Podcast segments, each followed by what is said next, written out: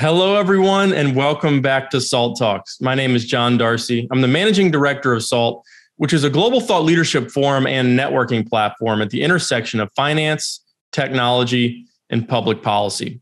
SALT Talks are a digital interview series with leading investors, creators, and thinkers. And our goal on these talks is the same as our goal at our SALT conferences, which is to provide a window into the mind of subject matter experts, as well as provide a platform for what we think are big ideas that are shaping the future. And we're very excited to welcome Robin Wigglesworth today to SALT Talks. Uh, Robin is the Financial Times global finance correspondent and most recently the author of Trillions, which is a book on the past, present, and future of passive index investing, which has obviously uh, taken over Wall Street in a lot of ways. Uh, most recently, as well, Robin was named the editor of Financial Times Alphaville, uh, which we're very excited to see his contributions there to a, a great community of, of writers. Uh, Robin currently lives in Oslo, Norway, uh, but covers macroeconomics, finance, investing, and markets internationally for the FT. And obviously, Norway sits in a very interesting place uh, geopolitically right now, given everything that's going on with Russia and Ukraine. Hosting today's talk is Anthony Scaramucci, who's the founder and managing partner of Skybridge Capital, which is a global alternative investment firm. Anthony's also the chairman of SALT. And with that, I'll turn it over to Anthony to begin the interview. Well, Robin, John, thank you. Robin, thanks for joining us. I got to start out with Norway because my wife is a quarter Norwegian. So are you Norwegian or what the hell are you doing in Oslo, Norway? That's a good question, uh, especially with a last name like Wigglesworth. It doesn't yeah. sound very Nordic. It sounds more like a Harry Potter character. Yeah. Uh, but yeah, I'm half Norwegian. I grew up here in Oslo. So my right, father well, met that my mother and that. ended up here. Yeah. See that the Norwegians can be stubborn in the in the cold weather, but not necessarily in the hot weather, which is why I got to get my wife down to the Bahamas more often than not.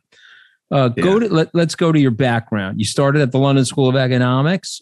Um, how did you end up becoming a Gulf correspondent in the UAE and eventually a global finance correspondent? Tell us about your career in journalism. Well, the journalism side was kind of a little bit haphazard, but I'd studied a bit of journalism and history, and then I actually decided I didn't want to be a journalist, and I thought about going into the Norwegian Foreign Office. Uh, but whilst I was doing my master's at the LSE, I saw an ad for a financial journalist job covering primarily Islamic finance in the Gulf. And I thought, well, that sounds amazingly interesting. I was studying political Islam at the time. It was after 9 11, right? It was just a really fascinating time. And, you know, Dubai is probably the least Middle Easterny part of the Middle East, but I thought it'd be interesting. So I ended up doing that. And literally the day after I landed, I was interviewing some local sheikh about Islamic reinsurance, which is as incredibly weird as it sounds. And I just absolutely loved it. I just thought finance and economics was just fascinating. I knew nothing about it, but I was getting paid to talk to smart, interesting people uh, and learning about stuff. And I had to write about it to actually get paid. But, you know, I like learning about stuff, figuring things out. And that basically took me via some weird detours, like I was briefly a war correspondent in Benghazi, uh, to being kind of covering global finance for the FT. All right. So you published this great book. Okay. It's called Trillions How a Band of Wall Street Renegades Invented the Index Fund. Um, I want to step back for a second. I want to understand, of course, why you got yourself interested in that. But I want to step back 30 years ago, okay, to the Random Walk on Wall Street, written by Burton Malkiel, uh, where he basically posited in the book that you could be a monkey throwing darts at a wall and you can probably outperform most portfolio managers. Therefore, the right way to go is indexing. Uh, take us from that book to your renegades into your book, which is a great narrative, by the way. Thanks, thanks. No, I mean, he popularized this term. So he didn't invent it. The the blindfolded monkeys was actually invented by like a Chicago uh, professor called Jim Lorie. Uh, he was the first guy to really come up with like the best first database of US stock market returns. Because in the 60s, people literally didn't know what the US stock market returned in the long run. I mean, it sounds crazy today, but essentially he got a bunch of money from Merrill and studied this for several years using computers to crunch all the data and came up with that. And, and he joked that actually, weirdly, it seemed that portfolio managers on average did worse than the market. But you didn't actually know that until he published the numbers in 64. Uh, and Burt was one of the first people that you know went from the practical world of finance to actually studying economics, and therefore being exposed to a lot of the incredibly groundbreaking financial academic work being done in the 60s and 70s. So people like Gene Fama, who, you know, the father of efficient markets theory, Jim Lorie at the University of Chicago, Michael Jensen, Harry Markowitz on the West Coast, Bill Sharpe. And he studied all these things and he decided, well, this is so fascinating that nobody in the real world or Main Street knew about this. So he wrote that book. And that did, he didn't, index funds had been around early on for pension plans, but that book uh, and some of the, his writing inspired Jack Bogle to start the first of mutual fund for ordinary Americans in 76. So, but the, the point being is it's true. Am I right or wrong? I mean, ultimately, the indexing is probably the best way to go. Buffett says that, even though Buffett has had a prolific uh, record as a stock picker, he said that. Many other people feel that way. Uh, tell us about your findings about indexing in general, uh, and what's your advice to an investor? Yeah, I mean, I always struggle with this because, frankly, I'm, people ask me for advice, but I'm a journalist. What do I know? Right? I talk to people a bajillion times smarter than me all the time. And even they struggle to beat the market or, or, or, do this well. So my advice is generally speaking, just be boring and go with index funds. Uh, and despite that, and having written a book about indexing, I'm not like a, a passive jihadist. I actually think markets are inefficient. I think there are people that can beat them over time. I just think they're far rarer than what we appreciate. And they tend to charge a lot of money for that skill. Like if if Ken Griffin gave me like a kind of a, a cheap allocation to to Wellington, I'd jump into that every day of the week. But a lot of other people, I you know, I just don't think the value add is really there. And it's not just stocks, right? And yes, stocks definitely blindfolded monkeys can beat the average stock picker in the long run. But we're discovering more and more markets even the kind of the less efficient ones, even like bond markets, which always used to be the preserve of, you know, classic and bond kings like Bill Gross, even there in the long run, the average active manager underperforms. Emerging markets, the same thing. Japanese equities, the same thing. In almost every market you look at in the long run, investing consistently and doing well is really, really hard and far harder than, frankly, most people realize throughout your book you you you write about and you discuss these significant figures uh, and the history okay? Uh, who who are the favorites that you wrote about? Who intrigued you the most? God that's like picking my favorite child really. Um, but uh, I, I, have a soft spot for the first sort of character uh, louis bachelier. So he was a french mathematician that was really the first person in the 19th century to show how the stock markets seemed to be fairly random, but also kind of tiptoe up towards what became efficient markets. And the reason why I love him is because he died in obscurity. Like he was a nobody. And, you know, it is incredible with these people that had kind of fascinating, colorful lives, he inherited like a wine business when he was just 19, when his parents both died very quickly. He was called up to, you know, fight in the French army against the Prussians and the Germans. Um, he worked a part-time job at the Paris Stock Exchange. He just had a fascinating life, but died in obscurity. And it's only later on that he's now seen as the father of you know this whole field of financial economics. Um, but beyond him, I mean, people like Jack Bogle, Mac McQuown invented the first index fund, Nate Most, who invented the first ETF, were all just really, really fascinating. So I, I kind of loved getting to know all of them myself, frankly. Well, you know, one of the things I took away from your book is the enormous impact the introduction or adding a company to the index has on the company and its stock market performance. Uh, tell us about that, Robert. Well, the best example of this, with some big caveats, is obviously Tesla. That you know, when Tesla finally started actually making some money and became eligible for the S&P 500 index, you know, you know, the share price started rising on expectation it would be included. And when it was included, it was announced it would be included, the stock price took another leap. So, you know, if you were long Tesla going into 2020 and stuck to it, you would have made out like a bandit in reality, the index inclusion effect is it's a little bit more complicated. Uh, you know, a lot of that effect is just because people think it has an effect, and ergo it therefore has one. It's what Soros called the reflexivity of markets. That if enough retail traders that love Tesla want another excuse to go long Tesla stock, and this is as good a reason as anything, uh, it's better than like mining nickel on, on Mars. So yeah, you go long, even longer Tesla stock on the index inclusion theory.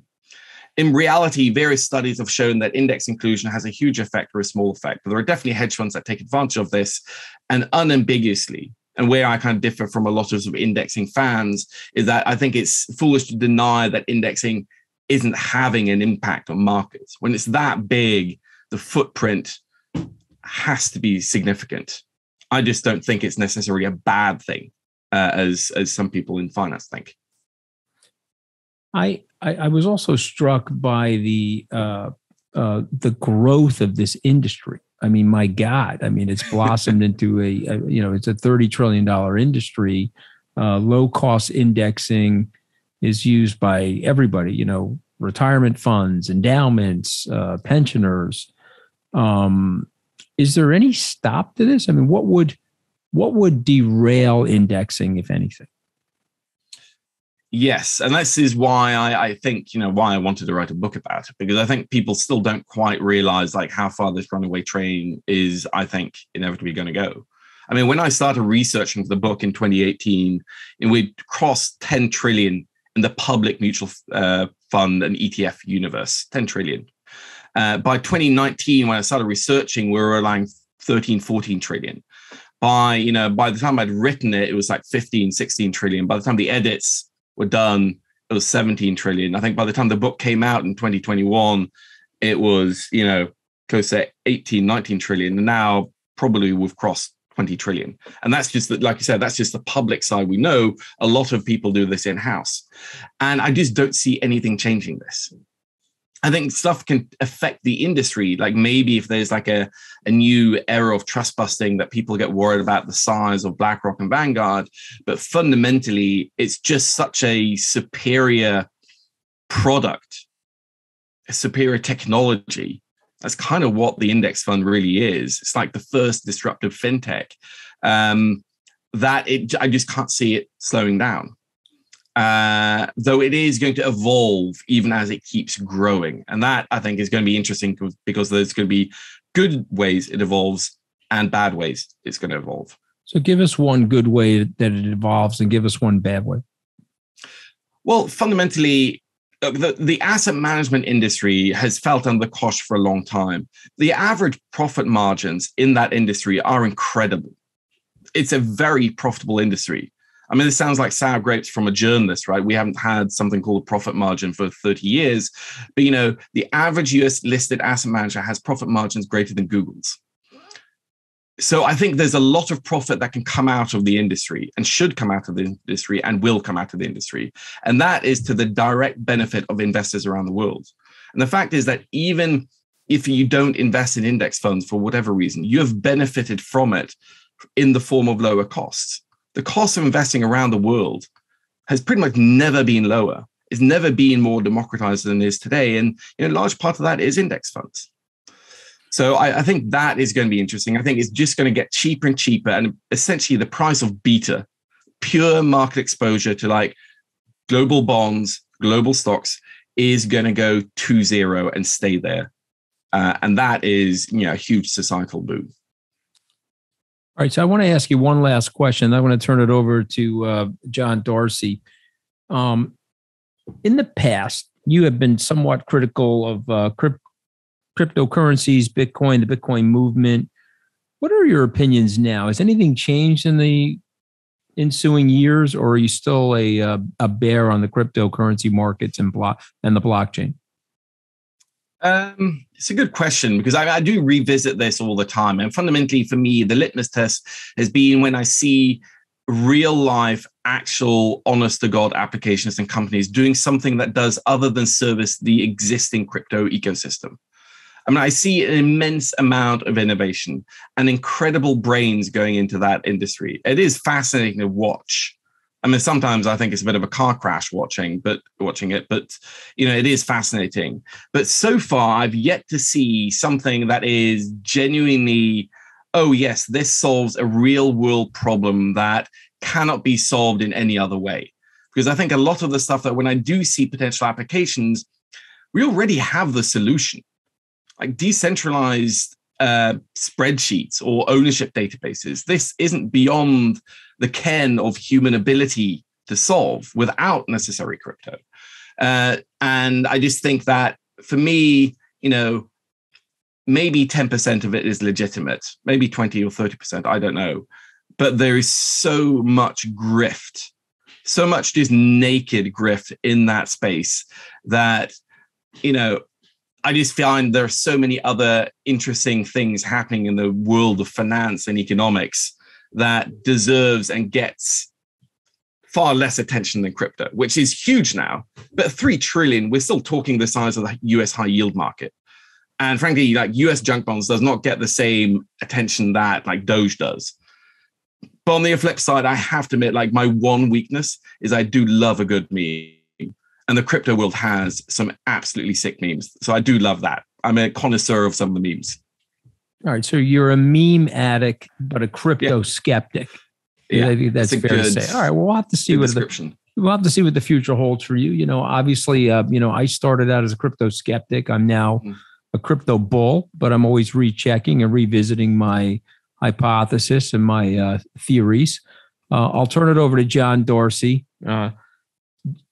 John, I'm giving you like a, a C minus on the uh, the room, though. I mean, the plant looks like it's about to die and uh, you look like you're in a hall of mirrors. But other well, than that, this yeah, is your company. I'm in our, our yeah, corporate office here in Midtown I, Manhattan. So you got to talk. To I'm hitting our... him hard, Wigglesworth, because he's going to now ask all these great questions, and you're going to say, "Oh, John, what a great question!" So I have to take a few shots at him before he gets started. Yeah, yeah. It's always a power move to diss somebody's yes. plant, background plant, before they do an amazing job. Right? 100. percent I do it all the time Of course, I wasn't in love with your room either, but I didn't really want to say anything to you. But go ahead, go ahead, John. No. Yeah, you know, as they say in crypto, you got to seize the memes of production, uh, Robin. So you're on the right yeah. track with your your love of memes. So we'll, we'll get you uh, a little more bullish on crypto in time. But I want to talk a little bit about uh, index funds, and you know, given your location there in Norway and some of the conversation we were having before the show went live, uh, would love to have some conversations about sort of geoeconomics. But as it relates to index funds, you know, one of the common critiques is that while indexing has been good for investors and it's you know generally provided better returns than stock picking strategies and activist strategies and things like that, is that you know it is passive in nature and thus there's there's a lack of accountability for individual companies that are you know heavily weighted within these index funds. And there's concerns about ESG and things like that. You've had groups like BlackRock and others make noise about becoming a little bit more uh, ESG conscious, uh, but but maybe there hasn't been as much action behind those words. Are you concerned that indexing is just going to swallow the entire you know investment ecosystem in such a way that uh, companies are not held particularly accountable for their corporate actions? Uh, it's it's one of the, the, the hottest themes at the moment. Like even the FTC's held um, hearings about this, and I I'm torn between fundamentally, I think the idea that there's ever been a golden era of corporate governance, which is kind of implicit in some of these arguments, is baloney. I just don't think that, frankly, active managers in the era before passive investors held companies to account. Like the, the growth of the great American conglomerate and the death of the great American conglomerate, generally speaking, happened in the entire pre passive era. So I just don't see that really having an impact. You can be an active owner and a passive investor, and you can be a passive owner and an active investor. Uh, so I don't really see it having that much of an impact. And you can arguably even say that maybe the passive era of greater concentration, when if you look at the shareholder list of every major US company now, pretty much it's BlackRock, Vanguard, State Street, Fidelity, and a few others. You know, maybe that greater concentration and the kind of de facto permanent capital of passive funds might lead to a golden era of corporate accountability because they're passive, they're permanent owners. They're not going to go anywhere because as long as you're in the index, they can't sell. And with more concentration, they actually have the ability to affect change. Uh, against that, it, this and this is why I'm torn, is that I, I I have to admit I don't always feel entirely comfortable with the idea that you know BlackRock and Vanguard control so much of every single company today. But I think we need to think about where we're going in the next 20 years' time. It's right. not just inconceivable, but it's likely that in our lifetime, you know, a handful of asset management companies are going to control over 50% of the vote of every major listed US company and quite a lot around the world. And that makes me nervous. Right. You know, sort of as you alluded to, if there's high concentration of ownership of most of these companies within uh, a number of index fund providers from Vanguard to BlackRock to others. Um, you know, and and their goal is essentially to maximize shareholder profits and and represent the shareholder. Um, you know, does that lead to deleterious side effects related to consumers, related to labor, uh, things that obviously are important to the United States and other countries around the world? Uh, do you, do you run the risk of in maximizing shareholder value, sacrificing you know, other things that that contribute to healthy societies. Yeah, I mean, this is what you know, academics have called in their kind of their way of terming something really boringly the common ownership theory. The idea that if essentially, let's say if you're bank A and you know, if you're the CEO of Bank A and you know that every other bank that you compete with is also owned by exactly the same shareholders in exactly the same proportion, will it have a chilling effect on your zeal to compete? Right. So uh, the common ownership theory is often mischaracterized as the idea that like BlackRock and Vanguard are hanging out together in like smoky rooms with corporate chieftains and saying, okay, you guys don't compete too much because that's going to hurt returns for all of us. So just chill it on the competition. Uh, and that's that's baloney again. Uh, it's more that will it have some sort of dampening effect? Will it, in some respects, kind of kill off or ease the kind of the Ameri- the animal spirits that especially American capitalism is so known for and has made the US the most dynamic economy on the planet. And I, I, I get the worries. I just think that as it stands, I'm not entirely convinced by, you know, there is actual hard data showing that this is might have had an effect on competition on the airlines, for example, uh, for all sorts of boring practical common sense reasons i'm unconvinced myself. And also i think it kind of ignores that ceos and boards have all sorts of other incentives. So if i'm jamie dimon yes most of the shareholders in jp morgan are also shareholders in bank of america and so on. But you know my comp is still tied to my share price not bank of america's share price. And i care a lot more about that. And also in practical terms like because BlackRock and Vanguard and State Street basically own a slice of the entire economy, they would be hurt by this. So imagine if they are, if it is dampening competition in airlines, it keeps airline prices artificially high because of the lack of competition on the shareholder side. Well, that would hurt hotels. It would hurt, hurt retail. It would hurt a lot of other companies and areas. So I think I'm skeptical that it is a huge thing. I think that even if it is anything, there are offsetting factors. Um, but still, it, it's definitely one of those things that I think the FTC's already got the bit between the teeth. The European Commission is definitely looking at it. So it's a theme that is not going to go away. It's just going to grow in the coming few years, really. Right.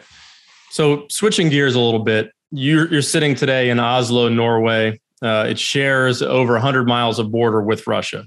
Um, you know, I'm not going to ask you to comment as a military strategist or a geopolitical commentator per se, but but more from a finance and economics perspective of we're obviously seeing a lot of distortions in the global economy as a result of sort of the walling off of Russia from everything.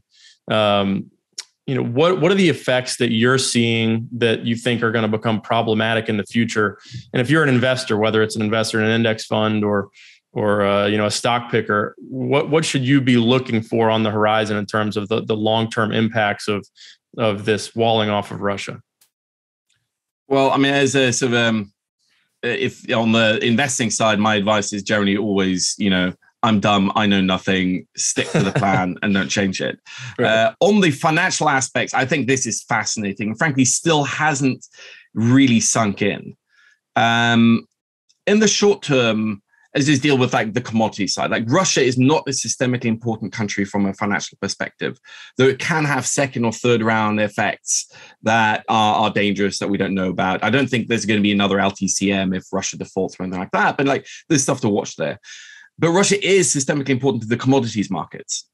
And I think we can see all sorts of uh, just obvious things like the price of everything that Russia produces or Ukraine produces has gone through the roof, but also the indirect effects of you know cutting Russia off from the global financial system in like kind of derivative trades, increased margin calls. I mean, it's it's hurting a lot of the commodity trading companies that normally would be printing money in this kind of environment. Um, so it's going to be interesting to see how that plays out. The long term thing is uh, the US has basically total dominion over the dollar based financial system. That basically means global finance. Uh, you know, the US is no longer the world's, you know, dominant economy. It is the biggest, but, you know, there are other big components there. But it still accounts for, I think, roughly half of all global trade is denominated or settled in dollars. And like two thirds of all financial securities are denominated in dollars. So it just it is supreme in that world. Broadly speaking, the US has always been wary about like misusing it or doing anything that would dent the dollar's dominance or kind of imperil what the French used to moan was America's exorbitant privilege.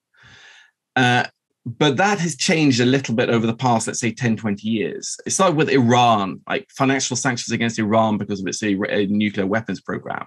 Like North Korea has always basically been shut off. Venezuela after basically there was a very, let's say, mildly disputed election result. And the, the West decided that Maduro regime was illegitimate and recognized the opposition. But like, they're kind of, these are niche issues typically revolved around terrorist financing, like trying to disrupt terrorist financing after 2001. What the West did, in reality, by West, we read the US, did against Russia after the invasion of Ukraine was equivalent of weapons of financial mass destruction. And Russia is not like a tiny, irrelevant country, which frankly, like Venezuela, despite its oil, is in, in Iran. Uh, that's a major power. And I think I think the long term, the short term impacts we're kind of seeing. I think Russia is is hurt badly hurt as as some people might had hoped or feared because frankly they still make close to a billion dollars a day in oil and gas exports that frankly the us right. and europe is all desperate for um, but what it means in the long run like if i was sitting in beijing or new delhi or any country that might at some point have some foreign policy disagreement with the us and can see that the us can basically nuke your economy without sending in the cruise missiles and marines i think that has some interesting long-term implications you know, Anthony asked you about crypto earlier, and, and let's focus on the Bitcoin aspect of that. And, you know, I, I would share the view with you that there's maybe the percentages uh, we don't agree on in terms of the amount of grift versus real world application. But in my opinion, the, the US really weaponizing the dollar in, in an even more significant way than it ever has against one of the larger you know military powers and, and countries in the world in russia is an advertisement for what bitcoin uh, and bitcoin evangelists hope that bitcoin becomes which is a the first real non-sovereign currency i guess aside from gold you could consider um, in that regard but non-sovereign currency backed by sort of an immutable uh, technology algorithm that that says that supply will be constant it's you know, immune to censorship things like that. Do you think that there will be an acceleration potentially internationally of adoption of digital assets like Bitcoin in particular that allow it to you know be less susceptible to the weaponization of the dollar like we've seen in Russia? Um, yes and no is sort of the, the, sort of the weak response there. Um, I, generally speaking, yes, I would have expected Bitcoin to have a big moment after this. Also, because inflation is going gangbusters around the world. Um, because you know but sometimes there's a difference between the reality and the perception and the perception can create the reality. Like people perceive Bitcoin to benefit from this, it goes up, and therefore Bitcoin benefits from these things. I, I, think for all sorts of reasons, you know, both the people that say that like oligarchs are using crypto to get around sanctions, or the pro crypto people are saying crypto is helping poor Ukrainians. Um, I think both sides are kind of everybody's overstating their case here. I mean, the authorities, especially in countries like the US, have got pretty good blockchain forensic analytical people these days. So it's not so easy that like a Sechin or a Putin can just kind of use crypto to get around stuff. And it's also just very inefficient. Like if you want to help people in Ukraine, there are a million better, easier ways to do it. Um, but could it have a moment? I think so. I think it. I, I mean, so the one thing I have changed my mind on. I used to generally think that crypto would if not disappear, that would become like a niche thing, like stamp collecting or something. Um, but now it's definitely here to stay per se. But like here to stay can mean that's a big spectrum of outcomes. Um, and I'm not smart enough to know where in that spectrum it's going to end. I do think that despite, and the reason why I think this financial warfare issue is so interesting, I actually think the threats to the dollar are far smaller than people think like a lot of people, including me over the years, have said, well, this means the death of the dollar. This is bad for the dollar. The dollar's in decline. And generally speaking, the dollar's value has kind of slid over time. But I kind of think the way that the world is set up now, that the US dominance is kind of baked in the cake. Like the Chinese don't have an alternative to the dollar. They can't dump their treasuries. So what the hell are you going to put it on? like New Zealand treasuries, the Australian dollar, there is no alternative that is that big, that liquid, and that legitimate. And for other countries, okay, so maybe you you worry about the US occasionally. Sure. Do you feel safer putting your money in the Chinese renminbi, even right. if the Chinese actually let you put the money there? Or the so digital I don't think even, yeah, exactly. So I think fundamentally, like, it's not even a question of the dollar being the least dirty shirt in the closet. It's the only shirt in the closet, really, when it comes to big global capital flows. But the implications of that is that why won't the US do this more often? And then at some point, maybe it does start kind of sparking crypto adoption or a move to the dollar. But I think we're probably going to see more financial warfare rather than less in the next 10, 20 years. Right. And then as it relates to China and Russia, you know, there's a lot of smart people that have written about, you know, the end game here for China being potentially as, as being one of the, uh, or they are a major consumer already, but one of the uh, increasingly major consumers of Russian commodities as as the United States and the rest of Western Europe uh, tries to find alternatives to Russian oil and gas, and and uh, you know, the U.S. ramps up its oil production, and and uh, the West explores Western Europe explores other ways to generate energy. Uh, but do you see this driving Russia further into China's arms in a way that's damaging economically for the United States? Yes, I mean they there has been a rapprochement between China and Russia, and look, I'm talking way out of my you know, field here, um, but I can talk about some of the financial aspects. Yeah. I mean, I know there has been a rapprochement, and I struggle to see how this will not push Russia into China's arms more forcefully. Uh, even though you know, really, what was Putin? What what was this? What Putin wanted? To turn kind of Russia into like a giant Chinese Client satellite. state of China. Yeah. Yeah. I mean, that might be the end end result here. Uh, I think the interesting issue is that because again, Beijing might want to help Russia, but it does believe in state sovereignty. This is like kind of a foundational thing in China where they think, don't tell us what to do in our side our country. And I think even people in some you know, parts of China were probably not super thrilled about Russia invading Ukraine. And also, lots of Chinese banks still depend on access to the dollar based financial system. And the Treasury's OFAC department has a well earned reputation for going pretty aggressive against anybody they think is helping sanctioned entities escape US sanctions. I mean, they find what um, BNP Paribas, the biggest bank of one of America's biggest oldest allies, something what seven, eight billion dollars uh, to just to scare it, basically. Um, so I think quite a lot of Chinese entities will be wary of falling over themselves helping Russian entities get around sanctions. There will be workarounds. and you know China still wants to consume a lot of the stuff that redu- um, Russia produces. Um, so they'll, they'll be closer together, but it'll be interesting to see the dance around how this happens. Like, will more stuff get de- denominated in renminbi or rubles and so on? Right. And you know, you've spent time covering the Gulf. Anthony and I spend time in the Gulf, you know, for for business and commercial reasons, and uh, ha- have friends in the region. And there's been, you know, obviously a big shift in terms of the United States' relationship with uh, various Gulf countries in the transition between the Trump administration and the Biden administration. Uh, you know, they're, they're answering Putin's phone calls and not answering Biden's phone calls. Uh, what impact do you think all this is going to have on the United States' relationship in the Gulf, if that's something you still pay close attention to? I do a little bit. Um, I mean, it's not going to be great, but I think this has been something that's been kind of heading this way for a long time. And it transcends individual presidencies and sometimes even individual situations like Yemen or, or Ukraine and Russia. Uh, I don't think the Gulf will ever turn to Russia. Uh, the Gulf, they're pretty good at picking winners. Um, and I don't think, you know, in Russia, what an economy the size, like half the size of Texas, is you know it's got a big military it's got nuclear weapons but if if there's going to be a gulf pivot that will be towards china right and frankly for all sorts of geopolitical reasons that makes more sense to me really. Uh, but you know there, there are close commercial and financial and diplomatic links between america and, and large parts of the gulf. So i don't think that's going to happen quickly or immediately.